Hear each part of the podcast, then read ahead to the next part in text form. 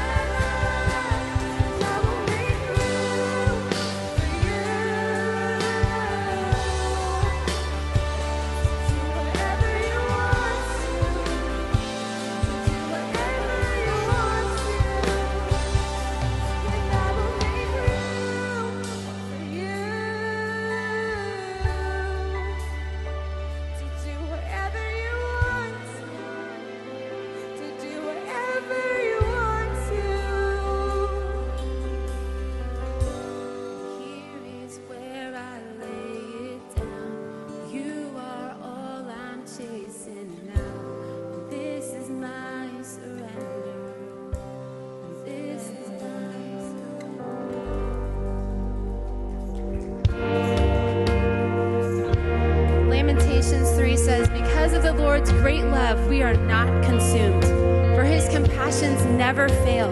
They are new every morning, for great is your faithfulness. Let's sing of that faithfulness this morning.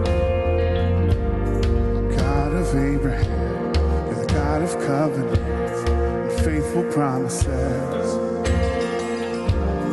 Time and time again, you have proved you do just what you said. And all the storms may come.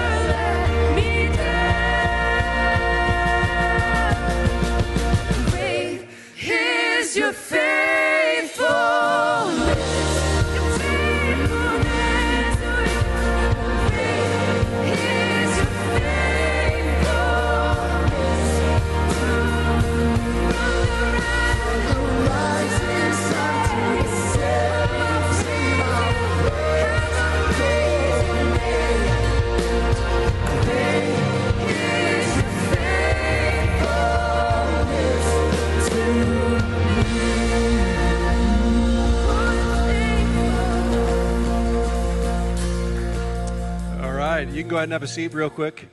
In a moment, we're going to celebrate communion. Um, it's, you know, Jesus never asked us to celebrate his birth, but he did instruct the church to celebrate his death and resurrection when we take communion. Um, it's to remind us of the sacrifice that he made on the cross so that we could receive his grace and the forgiveness of our sins. It's something that's personal, where we reflect, um, where we confess, where we have some time of self examination and remember His grace. But it's also communal in that we do it together and we're reminded that we're part of a bigger church. It's not just about us. You know, there's a verse in Corinthians we often look at. It says, uh, chapter 11, verses 23 On the night when he was betrayed, the Lord Jesus took a loaf of bread, and when he had given thanks, he broke it and said, This is my body, which is given for you. Do this in remembrance of me. It's a reminder. Verse uh, 25, it goes on. In the same way, he took the cup of wine after supper, saying, This cup is a new covenant between God and you, sealed by the shedding of my blood. Do this in remembrance of me as often as you drink it. For every time you eat and drink the bread uh, and the cup, and drink the cup, you are announcing the Lord's death until he comes again. So it's a reminder He's coming again. It's a reminder of the covenant we have with Him. And we need to take our responsibility to receive communion seriously. But There needs to be a time of reflection and prayer. And I encourage you, before you receive communion today, just to take a moment to reflect upon your sin. And if there's anything you need to confess to the Lord, confess it to the Lord and ask for His grace. Be recommitted to Him in your heart. And then come forward. Uh, we're going to go do something we haven't done in a couple years where we're going to receive communion in front of up here in front of the stage. So i'd encourage you after during these next two songs after you've had time to self-examine and reflect to come forward with your family or whoever you came with. If you're by yourself that's cool too. Grab your communion and take your time up front. You can pray together take communion together and then return to your seat. If you're on the patio i praying for you because you probably shouldn't be out there. But our our ushers will, will bring communion out to you. And if you're in the video venue, we have communion on a table in there. If anyone's unable to come forward uh, for any reason, uh, or you don't want to come forward, you can raise your hand, and I have ushers in the back who will bring communion to you at your seat as well. Let me pray. Lord, thank you for being in our presence today. Thank you for your death on the cross and for the salvation that that brought us. Lord, we honor you as we remember your sacrifice here through communion today. In Jesus' name, amen.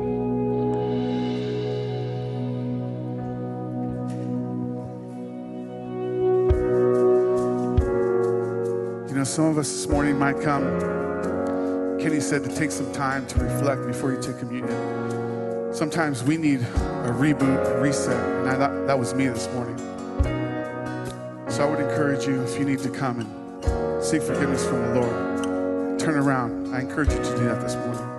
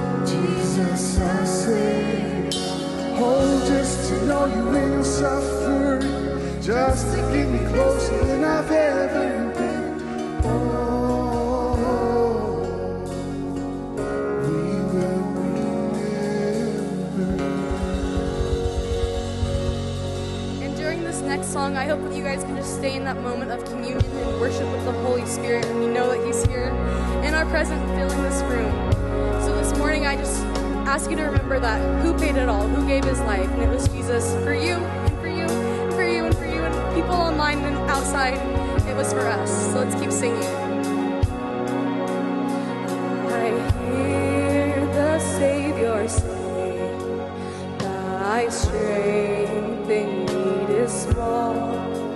Child of weakness,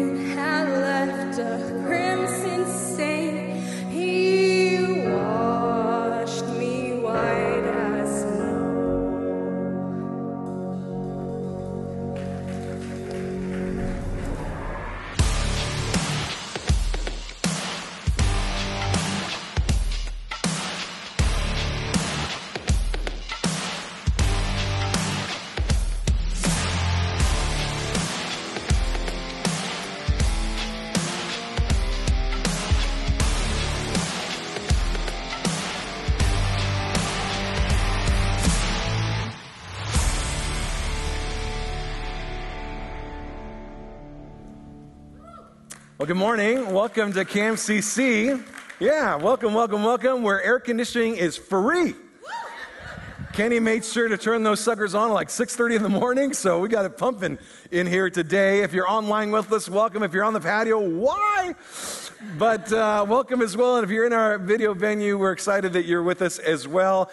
Uh, NFL regular season football starts on Thursday night, and everybody said. Amen.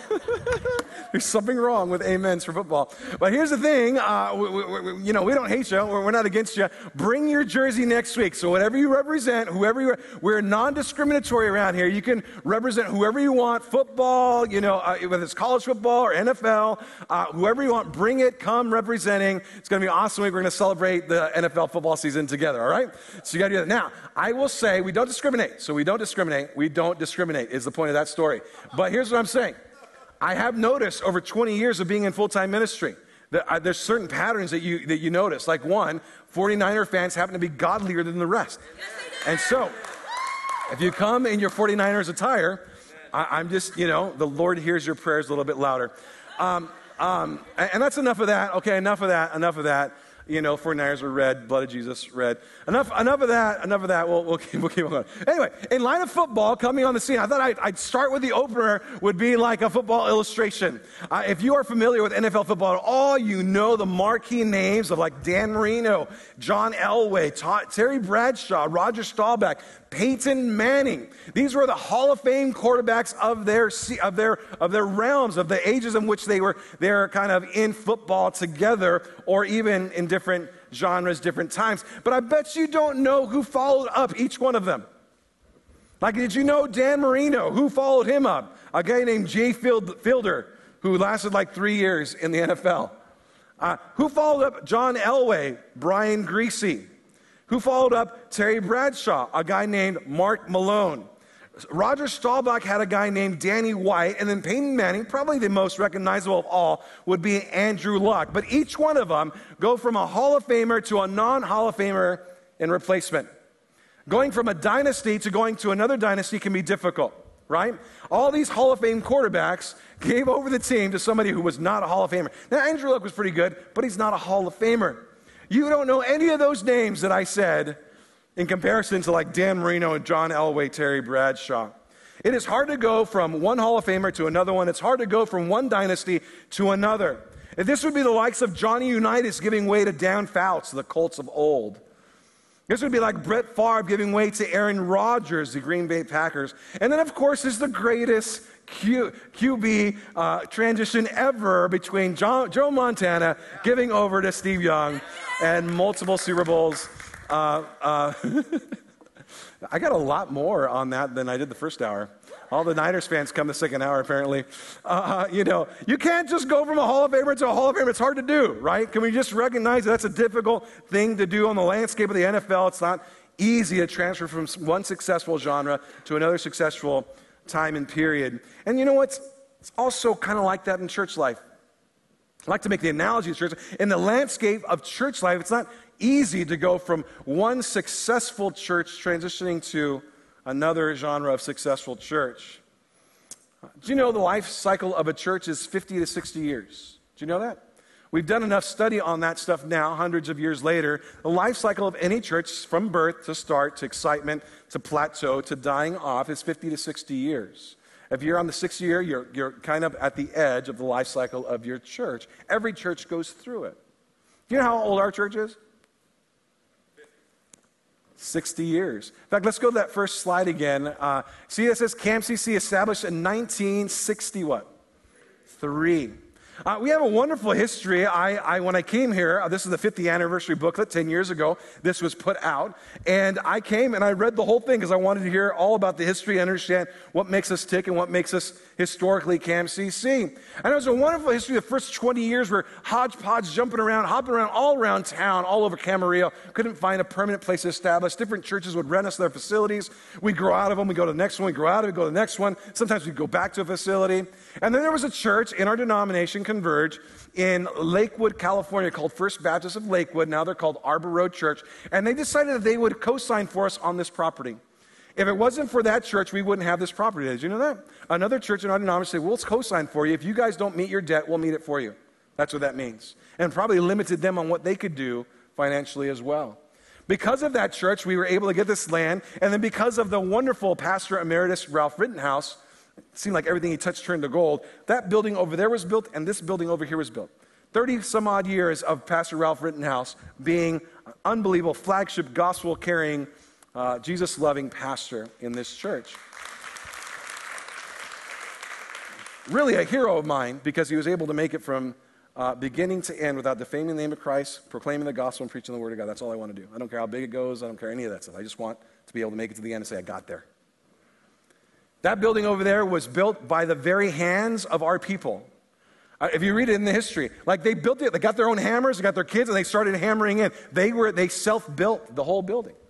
There's a picture of a little boy who was like three years old, a hammer like this. He's now like 40 years old. He's got three kids. He goes to our church. Like he was there when that thing was built. In the early 2000s, they built this building.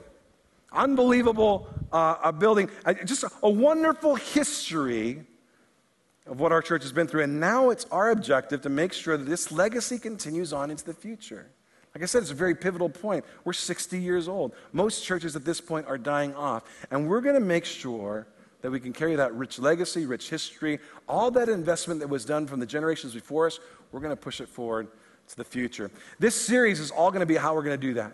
It's going to be all about if you're new to us and, and you're like, there's something about this church that I like, you'll find that because when we go through all of our values in the next six weeks or so, you go, oh, that's why I like the church because they, I personally have these same values that they are espousing. And so that's why it connects with me. That's why I like this church. And as we go through this, you'll find yourself connecting with the values that we, that we connect with. If you're new to us, great time to be part of this series because you're going to be looking at, oh, this is what this church is all about. Does it, is it in agreement and alignment with my own personal values or is it not? And sometimes that's a good discussion. It's not a scary discussion. There's a church for everybody.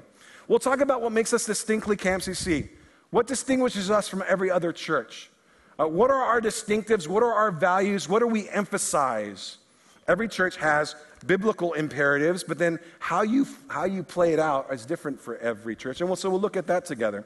But today we'll look at what biblical principles are non negotiable for all churches. And then a little later, we'll talk about how we endeavor to employ those principles. What should church life, what should church life look like? And how do, do we employ such things in our own uniqueness? How does our church size up to the biblical directives? And why does every church seem to be a little different on these things? What must we do as a church, and how will we endeavor to meet these biblical expectations? For that, I want you to turn your Bible to Acts chapter 2. If you turn with me right there, please. Hopefully, you have a bound Bible or you have a phone or something with a Bible. If you're online right now, open up a new screen and get the Bible, something you can highlight, somewhere you can circle, something you can take notes in. Uh, but we're going to be looking at Acts chapter 2, verses 42 to 47. And the overarching question today is what are some principles from the early church that we should apply to our own church today? Like, what are some principles from the early church that we should apply to our own church today? We're going to jump right into Acts chapter 2 and look at that together. If you don't have a Bible, be on the screen for you. It says this And they devoted themselves to what? The apostles' teaching and to fellowship, to the breaking of bread and prayers. And all came over every soul, and many wonders and signs were being done through the apostles. And all who believed were together and had all things in common. They were selling their possessions and belongings and distributing the proceeds to all as they had seen, as any had need. Day by day, they attended the temple together, breaking bread in their homes, and they received their food with glad and generous hearts, praising God and having favor with all the people. And the Lord did what? Added to their number day by day those who were being what? Saved. That's what was happening in the early church. And so we're asking questions. What are some principles from the early church that we should apply to our church today? What should we see an expectation if our church is going to be like the church in the New Testament? What should we see that would be kind of like what we see in the New Testament? And the first thing we're going to do, I'm going to show you six different principles from this passage. The first thing I'm going to do is we're going to see that in church life, there's a physical and spiritual component to our gathering times. There is to be a physical and a spiritual component to our gathering times. That's what we saw in the first century. That's what we should see today. A physical and spiritual component to our gatherings. I get this From verse 42, they devoted themselves to the apostles' teaching and to the fellowship and to the breaking of bread, fellowship again, and to prayer. So you see, the, the spiritual part is they devoted to the apostles' teaching. Do you know that that's all we do? The New Testament is full of the apostles' teaching. They were the ones who had the gift of inscripturation. They delivered us the canon of the scriptures of the New Testament. Anytime we teach in the New Testament, all we're doing is devoting ourselves to the apostles' teaching.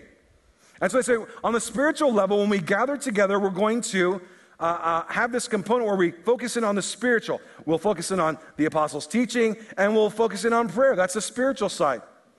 On the physical side, we'll focus in on fellowship and the breaking of bread. There's to be both a physical and a spiritual component to our gatherings, and that's really what we do. Uh, we're here today, we're doing the Bible part. This is the spiritual component. Hopefully, we'll lead challenge to be better in our lives because of what we find in the scriptures. There's a physical component too, like you're here and I'm here. We're here to live in community together. Christianity is much more of a team sport than it is a solo sport. There's tennis, where you win on your own, and there's basketball where you play with five players. You, you there's golf where you play on your own, and there's football where there's 11 players on the field. Uh, we're much more of a team sport than we are of an individual sport. Now, I got to be honest with you. Uh, COVID has thrown a wrench in this whole thing where people are saying, hey, I can just do everything online. And, they, uh, and by the way, the online thing is not a bad thing if you're, let's say you're out, you're, you're, you're, away this weekend on a business trip and you're still connecting with us. I know plenty of people do that. I have some health issues in my family, so I'm being protective. I get that too. That's why it's there. Uh, most people today don't get Sundays off. I get that too. But there's another crowd that's out there saying, you know what? I think I'll just take this in from home. Well, that's great because it does certainly value the spiritual side, the teaching of the word, the worship, but it doesn't value the physical side. And that's what the church has been all about that we would be, I would be here for you, and you would be here for me. That there was a community, that we live life together, life on life, not just intellectual, but spiritually speaking, we have this intellectual, spiritual part, and then this interrelational part as well. And so it concerns me. It concerns me that that is um, our new rhythm of things. You know, uh, in the years past, we would have um, churches in the last 50 years used to go to church on Sunday morning and Sunday night. And then you'd also go to church on Wednesday uh, evening, and that was either a prayer meeting or some kind of discipleship emphasis. Uh, they, they used to call it Three to Thrive. Anybody want to raise their hand who was in a church where they had Three to Thrive? Yep, yeah, yeah, yeah. Three to Thrive. You want, and then now we've relegated that to just well, let's just make it bite size on Sunday morning. Let's just make it a Sunday morning thing, and, and, and we'll do that. And now people are viewing themselves as being 100% committed to their God and to their faith and to their church if they go to church one time every four to six weeks. Like, wow. We're going to see a little later in our passage, they were meeting every day. Well, that's convicting. Let's, let's keep on going. Uh, church life. They had the expectation and experience of the miraculous happening. I get this from verse 43. And awe came over everyone's soul. Why? Because many wonders and signs were being done through the apostles. How many of you come to church every week and think, I can't wait for God to do a miraculous thing? I have to be honest with you. Like, I'm on the no vote on that one. I, I really don't. I really don't come to church like, God's going to do a miracle today. I, I, just, I don't, I don't have that in me. I haven't seen a lot of that. I, I, certainly haven't seen some of the miracles that we see in the book of Acts where, where like an apostle's shadow heals somebody. I haven't seen miracles like that. But I'll tell you what I have seen. I've seen marriages that you thought were 100% going to fall apart get back together again and be restored. I've seen people who, who you thought would never come to faith in Jesus Christ get saved. All right, I'll, I'll, I'll just tell you, I told, I told the first hour.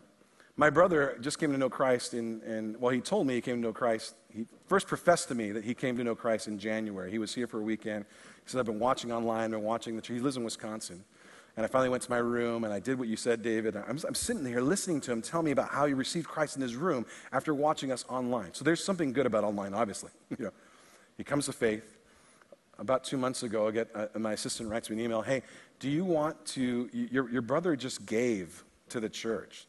Do you want to do the follow up giving process for him? We have a whole little process of you give, hey, welcome. We, you know, it's just a way of saying we see you, we appreciate you. There's so many of these things. I don't know who I'm writing to whenever I sign my name or whatever. It just, it just goes out.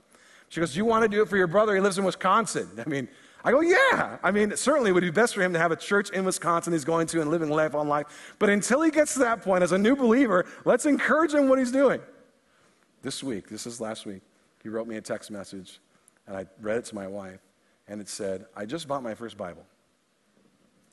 And uh, I've read this book about memorization, and I, am starting to wonder if I apply those principles of memorization, memorization to the Bible, that maybe if I memorize the Bible, it might change my life, and I might be a better father, husband, and, and I'm thinking this, might, this could actually be very effective in my life.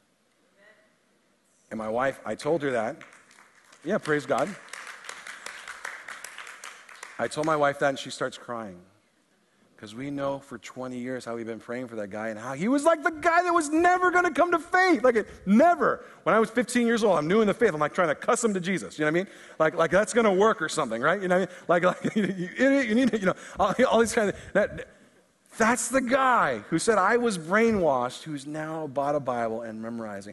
God still does miracles today. He still does miracles. And we should expect them in our midst. Like whatever you came in with, there's no way God can handle this. He might just surprise you. And if you begin praying for it, like that's why I love the stage area. You come up here and you pray. Nobody's judging, nobody's thinking about you. It's just you and God. And then when He comes through for me, you give Him the glory because you placed it at His feet. And He took care of it for you. They had an expectation that God would do the miraculous. Church life, in the, in the early church setting, there was a generosity towards the needs of the people in the community. I get this from, from verse 45, and they were selling their possessions and belongings and distributing, distributing the proceeds to all as any had need. wow. I remember uh, recently, Pastor Zach was preaching and kind of referencing this passage. Every college student's like, yeah, make everybody all this other stuff and give it to me. you know what I mean? And then all of a sudden you grow a little bit and you get in your career and, you, and you've earned something. You're like, wait a second, is, is the Word of God really saying that we should sell our possessions and give it to everybody? Uh, you know, c- couldn't there be like, couldn't this be manipulated in the negative way too? I mean, uh, uh you know, type of thing. And by the way, I want to let you know, there are people who have done this kind of thing. Yeah, there's called a, a, thing called a cash out refi, and people, be, we have this building because people said, you know what, we want to devote ourselves to the Lord, and we're willing to take a loan on our house so we can have this beautiful building. God bless them, the legacy crowd who did this for us. There are people who do that kind of thing. It's not that extraordinary. It's not that uncommon. It can actually happen. But as for this idea of selling all your, your stuff and, and giving it to other people, I want to kind of balance that out with another passage. Let's go to uh, 2 Thessalonians chapter 3, verses 10 and 12, and then we're going to kind of weigh out how we do both of these in connection. For even when we were with you, we would give you this command if anyone is not willing to work, let him not what? Eat. For we hear that there's some among you who, are in, who walk in idleness and who are, who are not busy at work and are busybodies. Now, such persons we command and encourage in the Lord Jesus Christ to do their own, to do their work quietly and to earn their own what? Living. Now, the Bible doesn't contradict itself. And so somehow these two principles have to be balanced out together. In one sense, the people of God are willing to get together, be generous for those needs that are there, that are actually there. In another sense, if there's a situation where somebody's kind of abusing the kindness of the body of Christ, then you say, no, you don't do that. You know, we have a wonderful team here that looks, look, looks over every situation. We have a fund called the Benevolent Fund that we would like to know if anybody is in trouble. Please, would you let us know? We have monies there. We have people who gave, who, who received monies from it and are now giving to that same fund because they remember what it meant for them to get money from that fund and now they give back to it. There's monies there available for people who are struggling. We want you to utilize it. If you're in our church and you're in our body, we want. Now, at the same time, there's a team that goes, okay, is this an ongoing issue? Or is this a, a, a one off that would really help you? We're really into the one offs where we can help. If it's an ongoing issue, then I'm not sure that we can be involved without uh, becoming uh, kind of aiding a situation that's not going to be helpful for you. And so we have counselors and we have a team that comes and they do some financial counseling even, and we do a whole process of that to where we can do both, where we can say, you know what, we want to make sure that we get somebody back on their feet to where they can work. At the same time, we want to be generous to those who are in need. So, church life, they found ways to be generous. Uh, uh, uh, fourthly, they found regular attendance at worship activities um, essential. I get this from uh, verse 46. And day by day they attended the temple together, breaking bread in their homes. Every day. And again, I just mentioned, we go four to six weeks and we think, oh, I've done my commitment. Check that one off. Really? Is that the same commitment that we see in the scriptures? Now, again, I'm not saying we should meet every day, but man, at some point I got to ask myself, what is the priority of God in spirituality in my life? That just makes sense. You go to your dentist, he's going to tell you to brush your teeth. You go to a chiropractor, he's going to tell you to do more sit ups. You, you go to your doctor, he's going to tell you to eat well. When you go to your pastor, he's going to say, go to church and worship God. That's what I'm going to be about. That's what we should be about. Study the Word of God and let it impact your life. We'll keep on going. Church life. They had a high value of exalting God. I get this from 47. They were praising God in the midst of this uh, eating together. They would praise God and they had His favor. Uh, they had an idea that the church is about looking up towards God. Like we come here to worship Him, not to be worshiped. Sometimes we flip it upside down. I want to come because I want to get filled up and walk out and be encouraged. Wait a second. I thought church is about worshiping Him. Like, like I, I, in worship of Him, I might leave encouraged, but that's not the end. The end is to say, You are exalted, you are set apart, you're high and lifted up, I'm down here. And I love Kenny's emphasis. When you take communion, make sure you do some work on your heart before you do that. It's, a, it's an important, exalting activity. Let me phrase it this way The Westminster Catechism says the chief end of man is to worship God no, to glorify God and to enjoy Him forever. Glorify God, He's high and lifted up. We glorify Him and enjoy Him forever. Sometimes in the American church, it's like flipped the opposite way. The chief end of man is to worship himself while he's glorifying himself forever. We have to have the right mindset when we go to church. This is about him, giving him glory, giving him honor giving, it's, it's, it's one direction, upward arrow, not downward arrow. We have to be so careful about that that we make sure we didn't make this about us all of a sudden. This is about the Lord and exalting Him.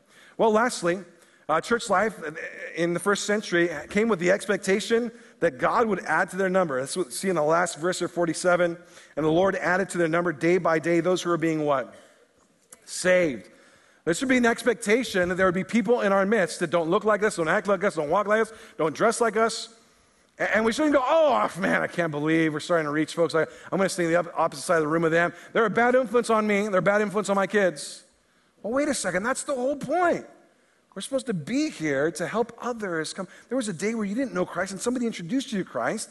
We should look at ourselves as being that conduit to share Christ to others. And there should be the expectation that, that God will grow the numbers as you're faithful to the Word of God, as you're faithful to the gospel. Like that's what He does. And there may be people that come in here and, and vote differently than you and look differently than you and dress differently than you. And they're in processes like we're all in process. And who they are today may not be who they are in, in months or years to come. And we should have like a patience for that. You know, some of the, it's going to be real, uh, some of the most um, the conversations on the patio that make me smile the most are when I'm having a conversation with somebody and they, like, a bad word slips out by accident. And they go, "Oh my gosh, you're a pastor!" Like as if, as if I'm God. I'm nobody. you know, I mean, you know, like you know, I, you know, type of, type of thing. Like, like, and I just smile. I go, "Man, you're in the right place. I'm so glad you're here. Keep coming. Keep diving the Word of God. God will take everything, take care of everything in His season, in His time." Just love that you're here. You make, you're probably the highlight of my day. And that's how I handle that because that's exactly what we want, right? We want more people to know the Lord. Well, now let's talk about how, as a church, we are endeavoring to do all these things. Um, there is something called the mission of the church. These would be the biblical imperatives Everybody should evangelize. Everybody should worship God. Everybody should preach the word of God. All these things are not, um, uh, they're not negotiable. They're non-negotiable. They're the, they're the imperatives of the scripture. They are the mission that God has for every church. And then there's the vision of every church. And this vision piece is more about how you're going to go about that mission. And every church is a little different on that. Uh, depending on their uh, the surroundings, depending on their history, depending on where they are, depending on the strengths of their pastor, the way they do the biblical imperatives will be a little different. And so I want to talk about the vision of our church. And now I'm going to kind of give you a peek into like behind the scenes, kind of like behind the curtain, all right? Uh, things that you may have never seen before. We actually have a really detailed, written out vision statement that I don't present to the church because I don't want everybody to memorize. It's not one of those things. It's more of a thing where, where I really want our elders to be aligned on it. I really want our staff staff to be aligned, our pastors, everybody who's serving on our teams, leadership wise. This is who we are, not only what we're doing scripturally, but how we're going to do it. And we use this as an aligning statement, and it's certainly not something you can memorize, it's pretty long. But I want to put on the screen, give you kind of like a, a, a behind the curtain look at this, all right? It says this At Camp CC, we desire to reach all generations while focusing on the next generation of unreached people. We will accomplish this by utilizing attractional, worshipful environments uh, and making a direct impact in the communities in which we live using missional initiatives. You might see, and as I say this, how we do what we do, and, and you might even say, oh, yeah, I can see that in the last year or so. We aspire to build an outwardly focused reputation to introduce people to Christ, disciple them through family deep relationships, and to teach them sound biblical doctrine. Now, let me go through this piece by piece. I want you to notice that it's intentionally um, uh, multi generational nature. We want to reach all generations. And yet, we're going to focus on the generation of unreached people, the next generation. Why? Because that's where the need is. Those are the people who are lost. And so, yes, we want to reach all generations. We're going to be multi generational. We'll come back to how that looks in a second. And at the same time, we're going to reach an unreached next generation. We will accomplish this by utilizing attractional, worshipful environments uh, lights, fog, uh, technology. One day there'll be a big LED screen behind me that has all, has all the PowerPoint on, and the two screens on the sides will be just live cameras so those who are watching online can see both the notes and me preaching at the same time. Right now we have to switch back and forth.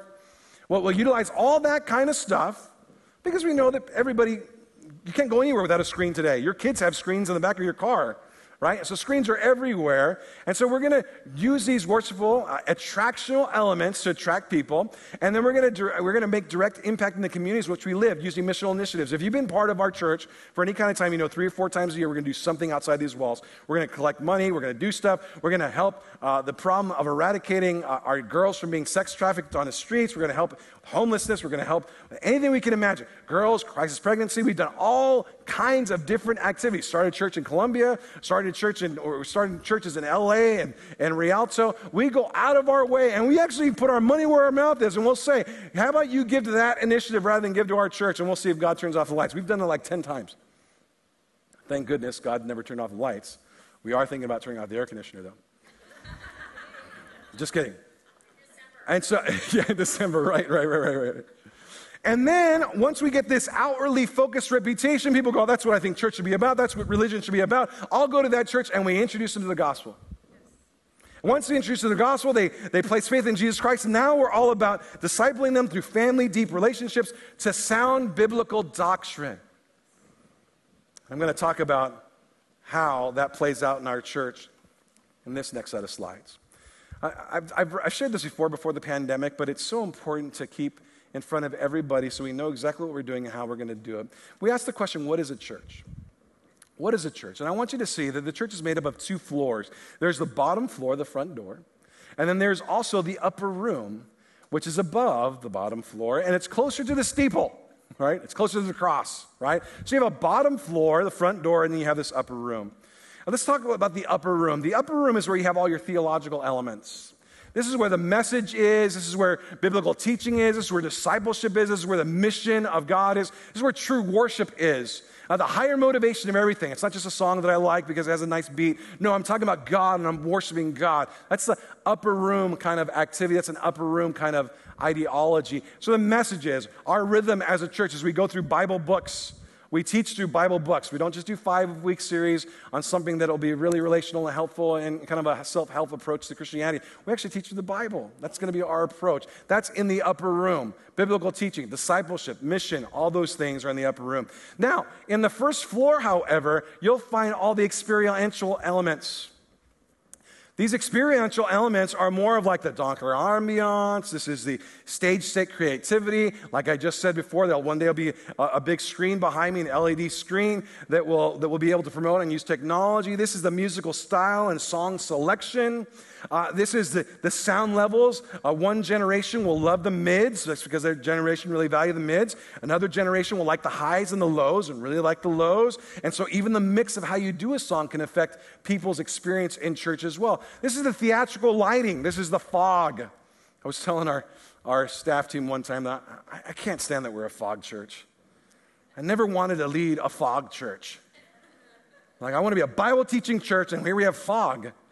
And I was like frustrated and whatever, and so they just let me lament or whatever. And whatever, if we need it to reach people, we'll do it, you know, type of thing.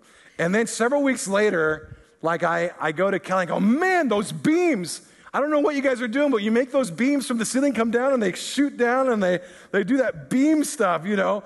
And, and he goes, hey, Dave, you know what we need to make those beams? I go, what? You need better lights? We'll buy better lights. What do we need? What do we need? He goes, we need fog. I'm like, oh.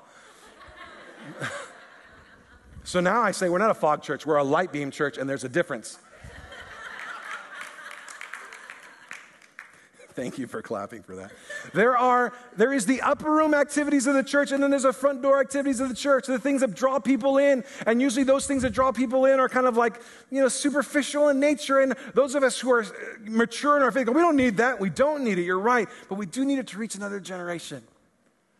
And I'm asking everybody in this church if we're going to go from a, a, church in one life cycle to a second life cycle, if we want to get another 60 years of this place, so that the legacy of the people before us, their, their investment, the, uh, when they sacrifice and remortgage their houses to get this building, if we want that to last more than 60 years, then we're all going to have to have deference for each other.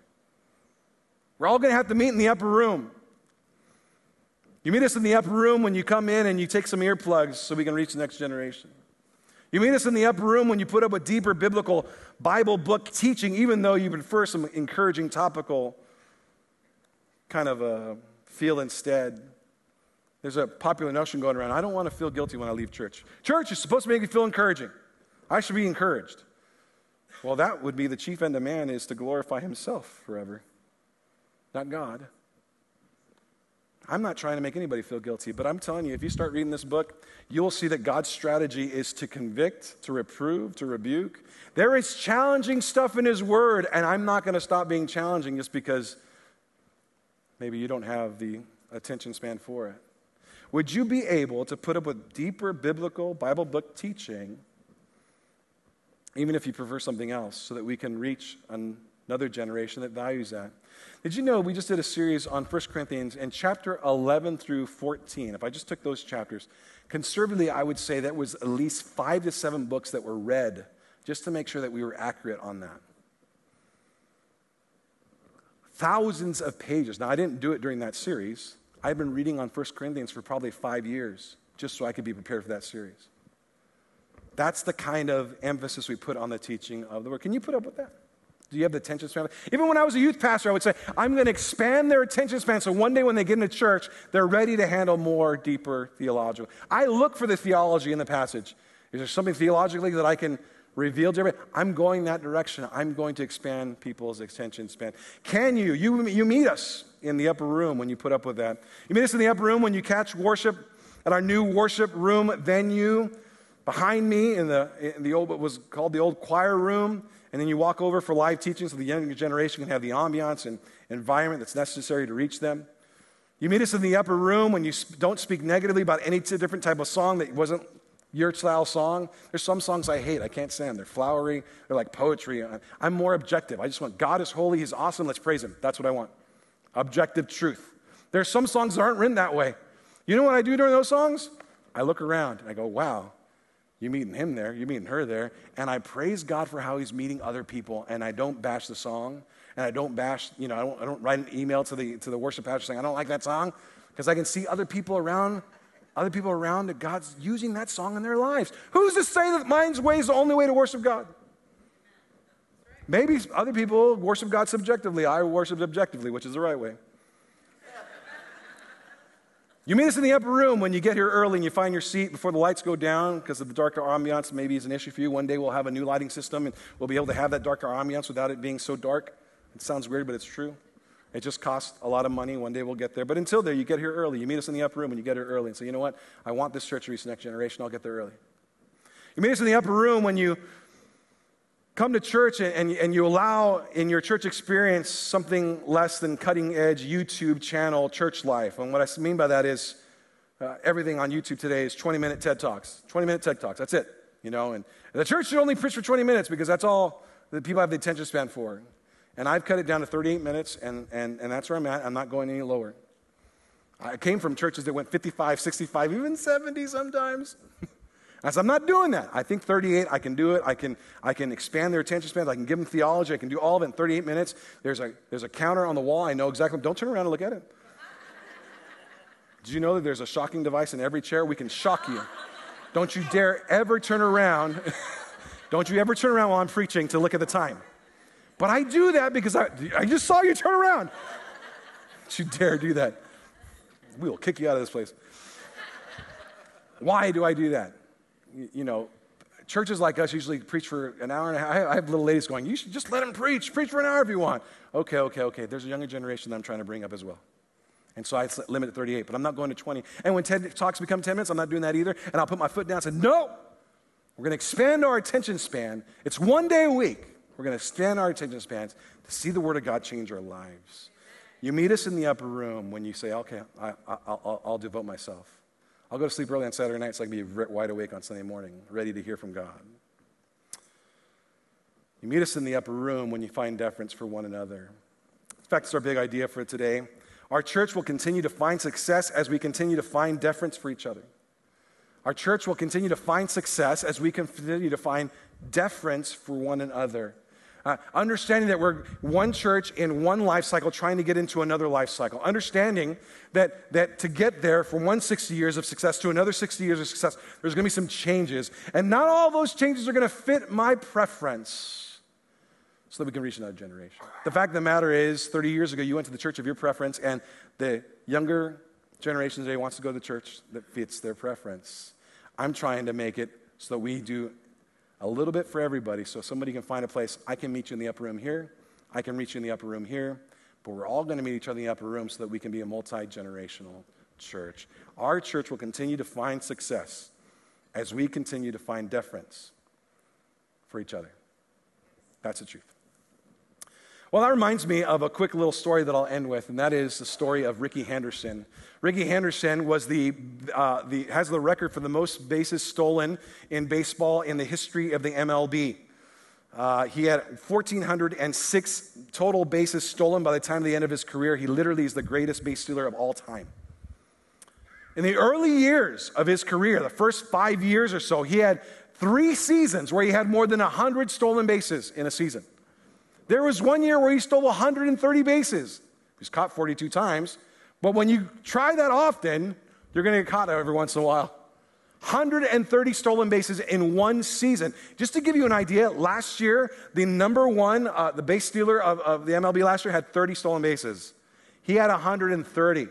I remember because I was a little kid uh, going to Oakland Coliseum. He was on the Oakland A's. And when Rickey hit first base, it didn't matter if he walked him there, if he got a single. If he was on first base, the whole stadium expected him to be on third base within seven pitches. He's going to be on third. Just watch. Rickey's on first. And he would just run at any old time he wanted to. And by golly, majority of the time he would make it over. Rarely did we ever see him get caught. There was a coach that came to him and said, Rickey, if I could just get you to run at the right time. Like if you would just stop running at any random old time, if you would look to me and wait for me to give you the signal on when to run, you would be even more efficient on your base stealing. And Rickey's like, I'm the fastest man in the world. Why didn't he listen to you? And he was probably right. But at some point along the way, he started listening to his coach. See, his coach knew when the pitcher was going to throw an off speed pitch, or this is a count where he's going to throw a curveball. And if he throws an off speed pitch or a curveball, then Rickey gets that much more time to run to second or run to third. He said, You're running during fastball counts. Stop doing that. Watch me. I'll tell you. And, you, and Rickey says, All right. And he tried it. And sure enough, now nobody can catch him. Nobody can catch him. And in his own documentary, he says, That was the day that I became invincible. The day that I said, okay, pair up my athletic ability with my coach's brains, and nobody can stop me. Two entities, two people who found deference for each other and literally broke the record that will probably never be broken again. In their own deference to one another, they found a synergistic energy about them that will probably never be defeated. There's just no way anybody's going to get close to that record again. And I find it to be a great example of our church. Our church will continue to find success as we find deference for one another. I need everybody to meet us at the, at the upper room. Everybody, meet us at the upper room. And you know, God bless you. There's so many people in our church who've already come to me and said, Pastor, I'm meeting you in the upper room. I'm not worried about the music. I'm not worried about that. I'll put the earplugs in. Not worried about all that. I know we're trying to reach the next generation. Just keep on preaching the word. Great, you're meeting me in the upper room. I've had other ones say, Hey, I would like it louder. I wish the bass was hitting off my chest. I want some anxiety when I come to church. but you know what? I value having an older generation here to mentor us, and so I'm meeting you at the upper room. We need everybody to meet us at the upper room. And if we can find deference that way, who knows? Who knows what break, records we can break for the kingdom of God? Would you bow your heads and close your eyes with me? I don't know um, where you're at today, but if you'll continue to hang out with us for the next six weeks or so, you'll learn a lot about our church, who we are, who we want to be, where we're going, and I believe some exciting times. Um, God has put on our elders' hearts together to, to, to try to take some ground for the kingdom. And if you'll hang out with us this fall, I think you'll be very excited about what God can do with us. There's something that we could do greater together that we could never do on our own. That's so powerful about being part of a church. But for us to get there, we're all going to have to meet in the upper room. Not major on the minors, major on the majors. Can you do that with me? Father, I've been uh, thankful for Pastor Emeritus Ralph Rittenhouse since the first day I got here. He has a story that I want, that I've been praying for for years. I don't care how big the church grows. I don't care how many people. I don't care about writing books. I just want to be able to make it to the end and say, I was faithful. I didn't defame the name of Christ. I didn't touch anybody, any money, and my head didn't grow too big. That man has that story. He's my goal. I thank you for the influence that he's had on our church 30 some odd years. All these buildings, all this land. should name a room after him or something. He's so such an awesome human being. And Father, I'm asking you and I'm begging with you and I'm pleading with you that the favor that you had on us in our first life cycle, that you would extend that favor to a new life cycle, that we would be able to, to be the QB transition dynasty, as it were, that you would say, I'm going to take my favor for the first 30 years and I'm going to give you another 30 years of favor. The first 60 years, I'm going to give you another 60 years of favor. And you will reach another generation. And in this generation, we won't have to pay $1 towards bank fees, not $1 towards interest. We could use it all for the kingdom of God. That's why I'm here. That's why I came. Because I remember 20 years of, of praying that you would bring in $50,000 a month for a mortgage, $45,000 a month for a mortgage, praising you when it got refied to $35,000 mortgage. Here, there's nothing, nothing is being given to a bank. All of it is going to the kingdom of God. Would you give us your favor? Would you give us your favor? Let us reach another generation. We can do so much more with the resources if you give us your favor. Father, I'm asking for your blessing because of what you might be able to do through us if you give it to us. We ask it all in the name of Jesus. Amen.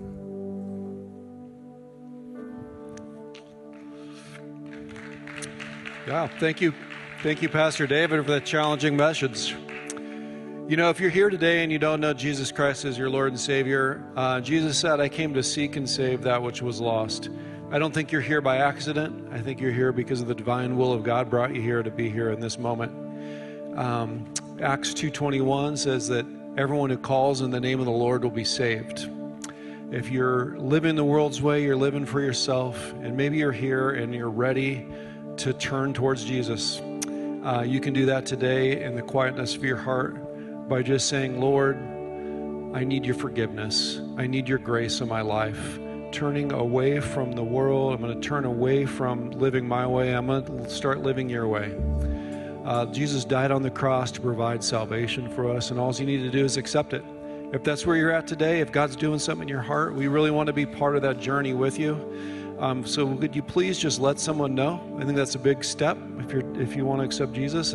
Um, we have people at the welcome counter on the left-hand side of the lobby who would be willing to talk to you. Um, or you can go to camcc.net and click on next steps. There's a little form you fill out, and one of our pastors will get back to you. Because if you may have questions, uh, we want to be able to pray for you. If you don't have a Bible, we want to get you one. All right. Um, we're going to receive our offering now. We do that uh, virtually, or we have an offering box in the lobby. So you can go to our website. You can give via text by texting the number 84321 with an amount. Um, and this is how all of our ministry is supported. It's we do this to honor God and worship God when we give.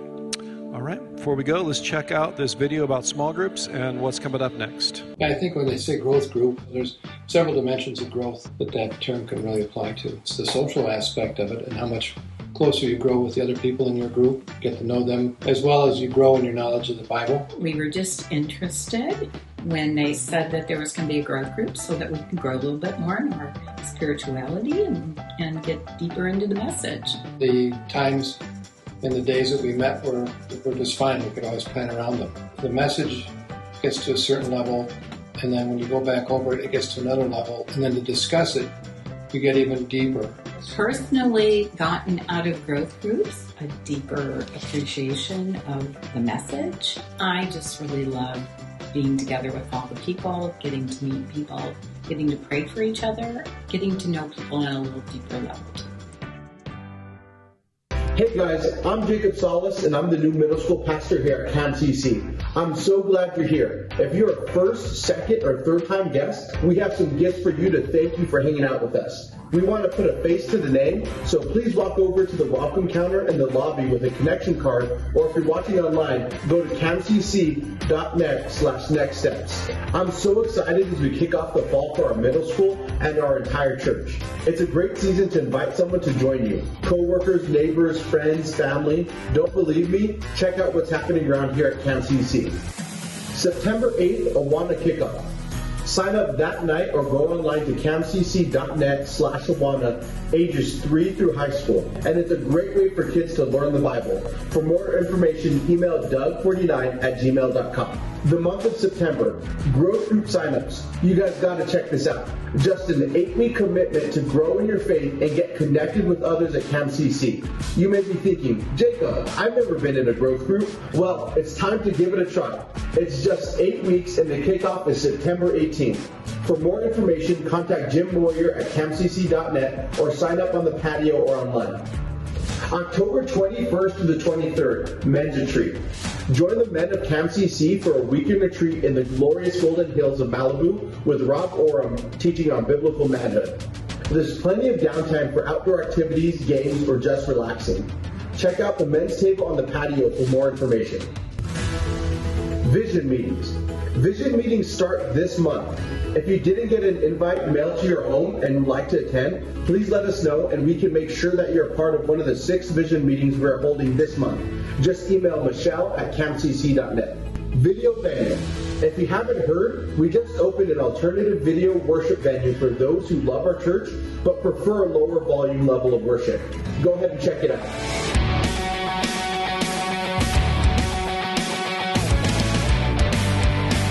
To stay in the loop of what's going on at CamCC, follow us on Instagram, like us on Facebook, or subscribe to our YouTube channel.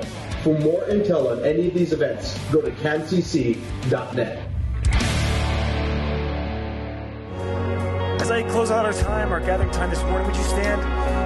Um, I love Acts 2, and I hope, Dave, you're happy to hear this. I'm encouraged when we get to, to study that because what a beautiful picture it paints of not only what the church could be here, but what it will someday be when we get to heaven. Um, guys, uh, remember if it's your first, second, or third time, please go to the back at the welcome counter. We have some gifts for you. We would love to get to know you. Um, and if you're watching online, go to camcc.net forward slash next steps and fill out the information card there. Again, we'd love to get to know you. Remember, Awana starts this coming Thursday, and there is still time to sign up. You don't want to miss it. It's a wonderful program. Um, before you go, we'd like to challenge you guys, invite somebody to come next week. Bring them into the, uh, the community here, the fellowship here. Uh, we'd just love to love on them. Um, so that's uh, my challenge for you guys. Join us out on the patio for some, well, actually on the inside in the AC, right? Uh, they have to move the snacks right over here for some coffee and donuts uh, and stay for fellowship. Bless you guys. You're dismissed.